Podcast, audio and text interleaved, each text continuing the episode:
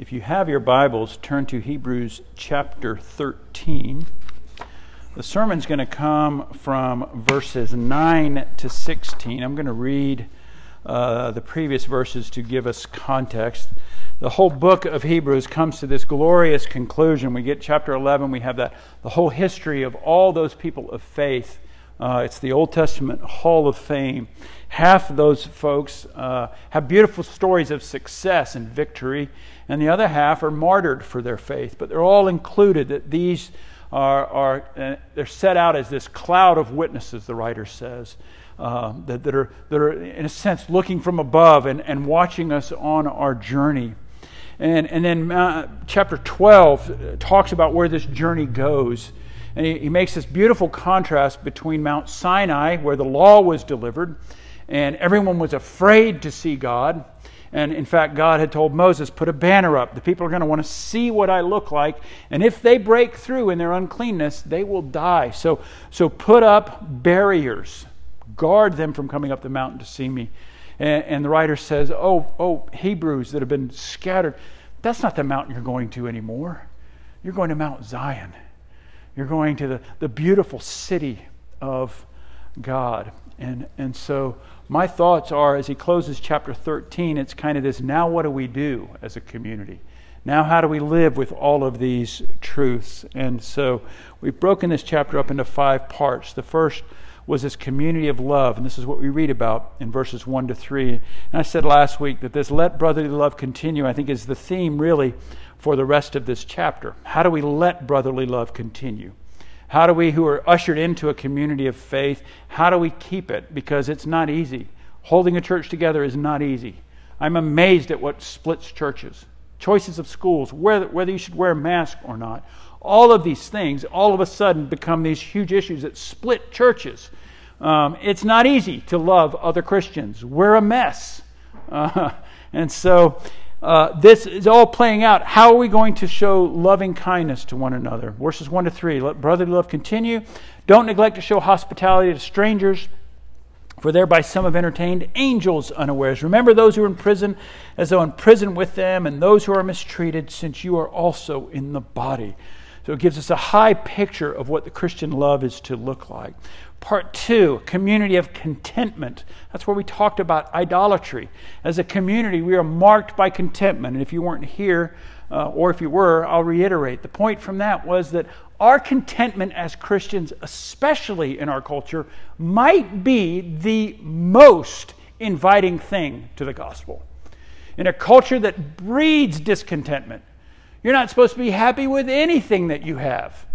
Clothes change every year. Uh, cars change every year. You're, not, you're not supposed to be content with anything. Um, for the Christian community, be content because uh, they are marked by the gospel and a love for one another. And so he says, Let marriage be held in honor, the marriage bed undefiled. We're content with our spouse, for God will judge the sexually immoral, the adulterous. Keep your lives free from the love of money. We're not a people to be marked by that. Be content with what you have. He said, I will never leave you or forsake you. We can be content because Christ is always with us. Part three, last week, a community of truth. Uh, verses uh, 5, uh, verses 6, 7, and 8. So we can confidently say, The Lord is my helper, what can man do to me? Verse 7 Remember your leaders, those who spoke to you the word of truth. Consider the outcome of their way of life, imitate their faith. And then we had this creedal formula Jesus Christ is the same yesterday, today, and forever. Then we come to our text, verse 9. Let's stand for the reading of God's word.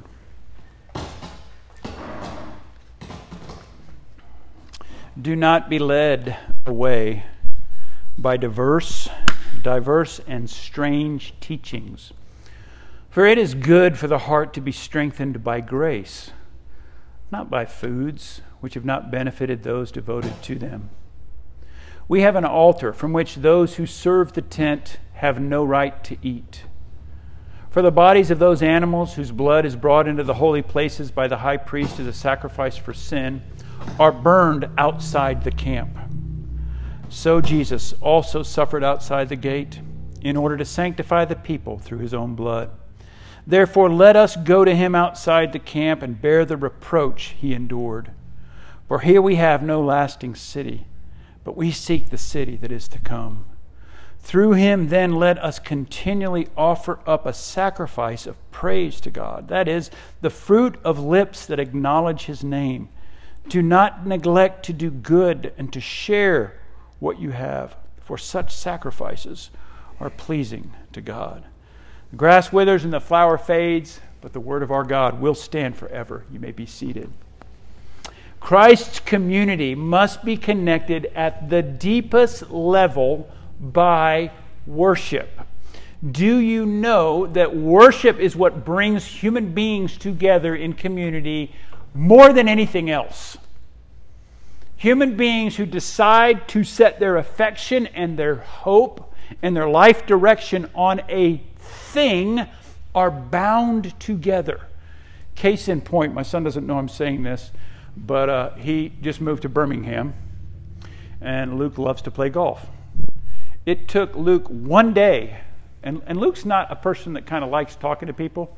He doesn't like making small talk. If he comes here, he makes small talk with you. You know, that's, he's, he's, he's doing it out of kindness. he's he's happy. He was born an old soul. You know, I think when he was ten, he wanted slippers and a cup of coffee for Christmas. You know, so uh, Luke's Luke's moved to Birmingham and already has three friends that he plays golf with. Met him on the golf course, exchanged phone numbers, and now they talk and they meet and they play golf in different places. Now, I wouldn't say that Luke worships golf at the expense of God Almighty, but, but it is that sense that what we set our affections on what we love draws people together, doesn't it? I mean, uh, I, I go fishing with other men that like to go fishing.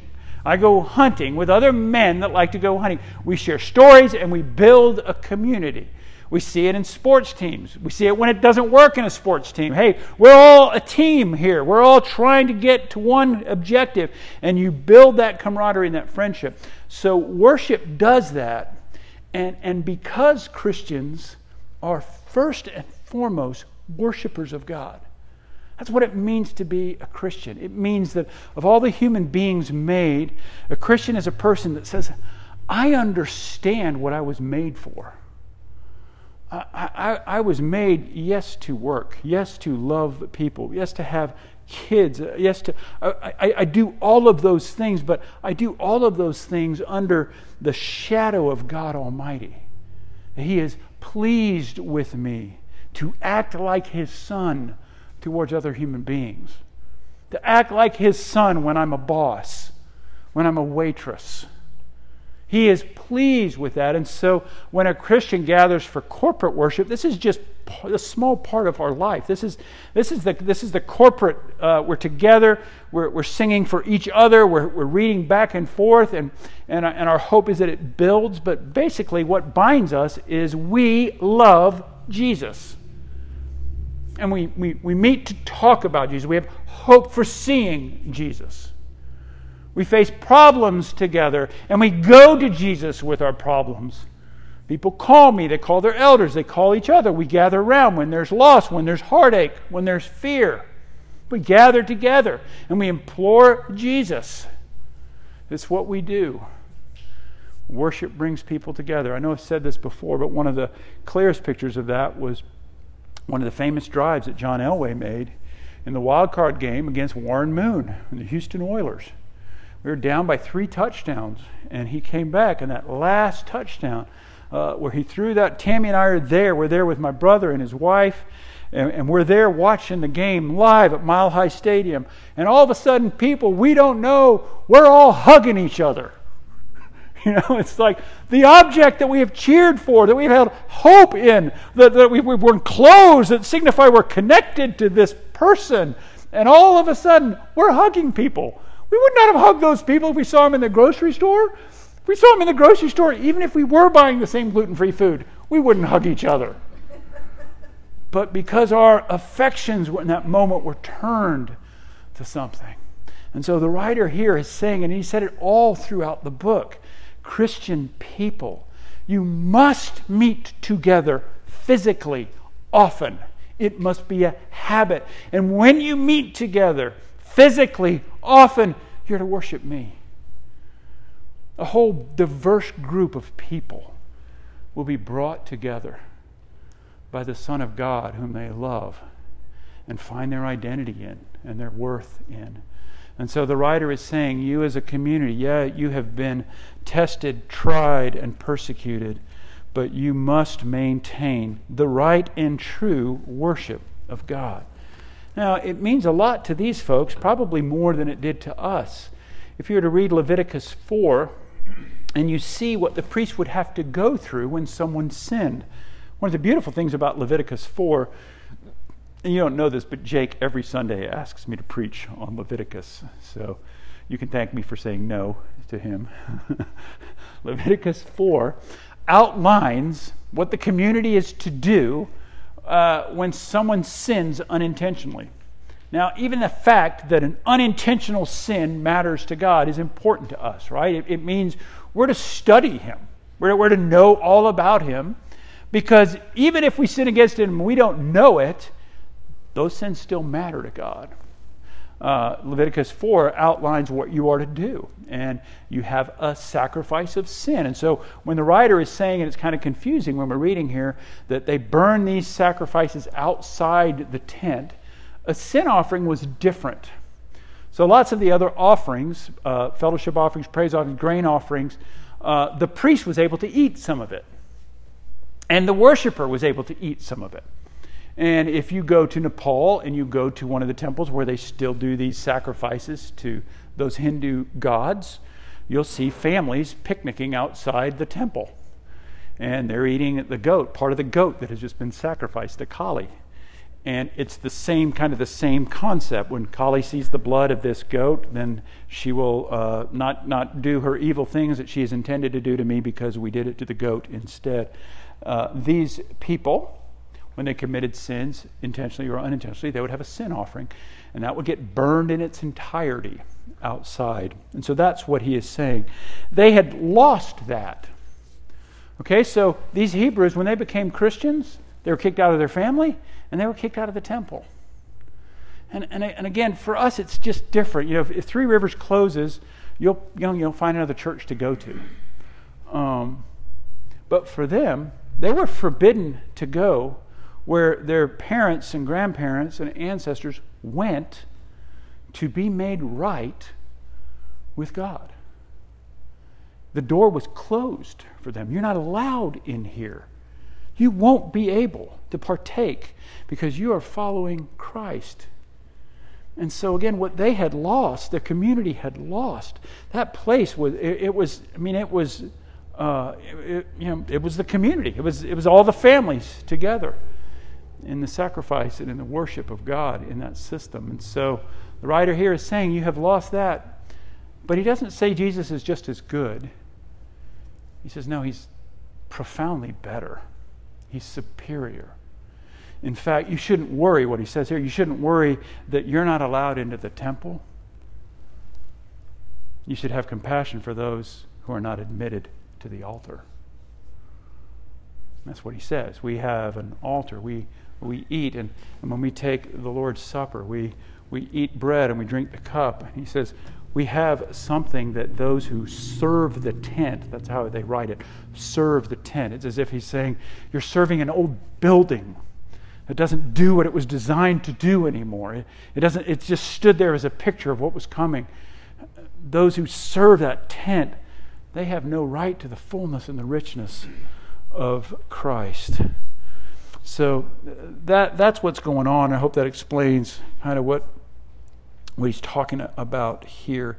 Um, so this morning we're going to look through this text quickly, what worship does, what true worship is, and then what are we to do? So first, verses 9 and 17, what does true worship do?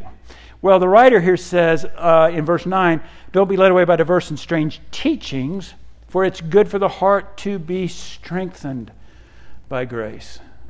Well, brothers and sisters who worship with us here, it's always my prayer that you leave this place every week strengthened by the grace of God, overwhelmed at the grace and the mercy and the love of God, strengthened by grace, he says, as opposed to what they would have these foods that really didn't benefit them. Ceremonial foods that had no benefit. So, worship strengthens us in grace. Worship is a celebration of grace, that we're called into his presence. Uh, uh, that we don't have the barrier anymore. It's God's grace. Worship is an expectation of God's grace. I will bring to him all that is wrong and broken, and he will not turn away from me. He will move towards me. He will cleanse, and he is about the business of making me beautiful and right because of his grace. Worship is freedom and celebration of God's grace. It's the little kid that runs to their dad covered in mud knowing that dad's not going to get mad at them because they have mud, and dad's going to just delight in the fact that he gets to hold his little princess one more time. It's impossible to please God and worship without first understanding and embracing His grace. It's impossible. You can't do it. You can't please our God if you don't understand and embrace His grace. You know why? Because you're, you're worshiping Him on your own terms. You know why? You're saying, God, I think I can do enough, I think I can bring enough, so that the death of your Son wasn't necessary on my behalf. And it's super offensive to Him. It's why it's ludicrous for Christians to ever embrace some form of universalism that says there are all these different ways to God. The text says, no, there is one altar. Then we, we eat from that altar through the grace and the work of Jesus Christ. True worship strengthens us by grace. He calls us to, He invites us to confess, He hears our prayer, and we leave thinking more of His grace. We'll talk about this also, but true worship also at the end, kind of bookends here at verse 17. True worship pleases God. We'll talk about that in a minute. But true worship has as its goal, when we come in on a Sunday morning, uh, our goal is I want God to be pleased with what his son, his daughter, what we, what we brought to him. I want, to, I want to tell God all that I love and know about him. I confess all the ways I have wronged him. I, I want to ask him to strengthen me again for the days ahead. What is true worship? Verses 9 to 16. I listed a few things. It's first, it's God central worship of God, it centers on Him. Okay, that's why you've never gotten from me uh, a questionnaire about, hey, what do you guys want to hear sermons about? now I talk and, you know, Hebrews, uh, Sheffield asked me to do Hebrews, and, you know, so I said yes. No to Jake, but yes to Jason. You know, it's kind of the way it goes. But, um, it's God central. It's not focused on you. First and foremost, our audience here this morning and every morning is God Almighty Himself. We are called, and it's something the Protestant churches have lost uh, when we don't do the acolytes. I don't know if you've ever been to an Episcopal church where they come in and they have the smoke and stuff, and they come walking in, and, and it's supposed to be a picture that, that God Himself has now entered in our community. We, and Protestants, we don't we don't most of us don't do stuff like that, but but it's that idea that that he is central, um, and and because he's central, we we go to him for how we worship. We were having a party for a young lady recently, and I asked that young lady, "Hey, what do you want for dinner?" I don't know. I'm like, well, it's your birthday. You get to choose. It's about you. And that's what we do in worship. God, I, I want to learn more about you because I want to know what brings you joy. What do you love?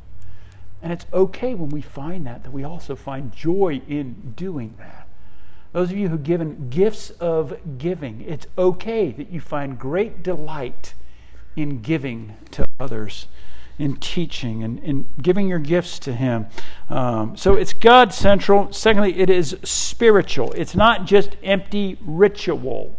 We don't just stand up, sit down, say certain words that we don't mean, that we don't understand. It's spiritual. And he reminds us of this all throughout the letter. He says we have a better access because we have a spiritual as- access to God all the time. They had to come through a temple. They had the outer court, and if they were unclean, they had to wait a certain amount of time. They had to have sacrifices and cleansing and all that. Uh, and then they couldn't go to the Holy of Holies. We have better access, he says, spiritually. When I prayed this morning for all of you and for us and for our country, for our church, we believe that we were, our prayers were heard by God. Now, again, we're so used to that. We, it's, it's common in our culture. We think anybody can just call out to God. For the Hebrews, to be heard by God, there's no way. They're like, no, we have to have a mediator. We begged Moses, Moses, you talk to God. We can't talk to him, he'll wipe us out. True worship, better access, better sacrifice. We have a better sacrifice than they had. We have a spiritual sacrifice that lives forever. We have a better basis. The writers talked about that. The blood of bulls and goats and the ashes sprinkled. They don't, they don't cleanse the, the conscience. We have the blood of Jesus. And we've already talked about this too a better city. We're going to the city of Zion, not Sinai. We have a true worship is also physical. They were instructed to meet together. There are so many things in the New Testament that assume a church organized, that a church had structure, that a church had rulers. And we'll see that next week when he talks about uh, accountability and structure. But also, they were physically to meet together. It's okay to watch videos when that's all we can do because of a pandemic, but we are instructed physically in all our abilities to meet together. Verse 15 a sacrifice of praise, singing, talking, giving, continual. It even says, fruit of the lips. We are to talk and sing. Now, I don't like it that the bacon's moved over there. I used to like the bacon sitting right there so I could hear Sam sing. And it was always wonderful. I don't know if Sam still belts it out or not, but I love hearing Sam sing. It's the fruit of the lips. It benefits all of us. I love my kids growing up in church and knowing 85 year olds when they were little. Luke would have coffee with some of his old buddies, sharing life together, physically together. He says, an unashamed witness, speaking boldly the truths concerning our God and a sacrifice of service, doing good to others. If we're not in a church, how can we do good to others? And how can we do good to others that is lasting and gives God glory? We draw close to one another and we help our brothers and our sisters in need. Lastly, what are we to do in worship? Well, verses 13 to 16 give real specific instructions. Again, as the community. And it's really simple. He says, Go to him, go through him, and go for him first go to him. Verses 13 and 14 says, Therefore, let us go to him outside the wall, outside the tent, outside the shadow. Let's go to him. Let's bear the disgrace that he bore. We go to him. In worship, we move towards our Savior. Verse 15, we go through him. Through him, therefore, it says, all worship is mediated. He is our high priest we approach God through Him and we go for Him. We join together because it brings our God delight. A couple weeks ago, all my kids, spouses, significant others, grandchild, we all got together under one roof. And that first night, I mean, I, I couldn't talk. I just looked at them. I was filled with gratitude, thankfulness that they don't hate each other, that we all got to be together, sharing things that we enjoy and love. And every time that happens in that moment, I think, how much greater is God the Father's love over seeing his children brought together? He delights in it. I don't know any parent in the history of parenting that enjoyed watching their kids fight. If they are, they're sick and their kids need to be taken from them. Now, I'm not talking wrestling, boys wrestle all the time, okay? I mean, there's not a parent in the world that says, Oh, I can't wait to get home. I'm hoping that my kids will fight today. I told you what my mom would always ask for her birthday, right? My mom, every birthday, Mom, what do you want for your birthday? I want you two kids to love each other and be kind. Like, Can I buy you something? That's impossible. But our God loves it when we are together with Him. It says, worship like this is pleasing to God. It makes Him delighted. In conclusion, I wanted to read this chap, this verse from Revelation. So Revelation gives us the, the picture of the end of the new heavens and the new earth, and the new city of Jerusalem comes down, and God dwells with his people, and we are with him. And uh, so the Bible's full of it, not just in Revelation, but full of pictures. And one of the things that, uh, that the Bible talks about is, is the extreme amount of diversity that will be there. Uh, we won't all be just a melding of one color or one language, but um, all nations and tribes. Even in Isaiah, he talks about Assyria and Egypt coming as his people. Revelation 21 says that John sees this I saw no temple in the city. Right? There was no temple um, because it wasn't necessary. God Himself is there. Christ's work is done and complete. There is no temple, he says, in the city, for its temple is the Lord God the Almighty and the Lamb, and the city has no need of sun or moon to shine on it, for the glory of God gives it light, and its lamp is the Lamb. Let's pray. Father, we thank you for your word, and we thank you, Lord, that you delight in calling a people who are much different from each other. People that wouldn't get along maybe in other circles. And yet, at the realization of the power of your gospel and grace, we are brought together as brothers and sisters, and we sacrifice for one another, and we bear for one another, and we don't keep tabs with one another. And we realize that in so doing, we are bringing you great delight.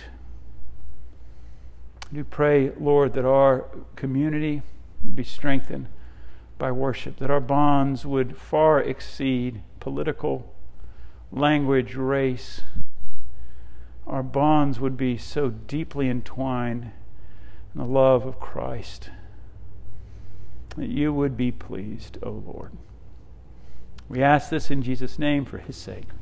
Amen.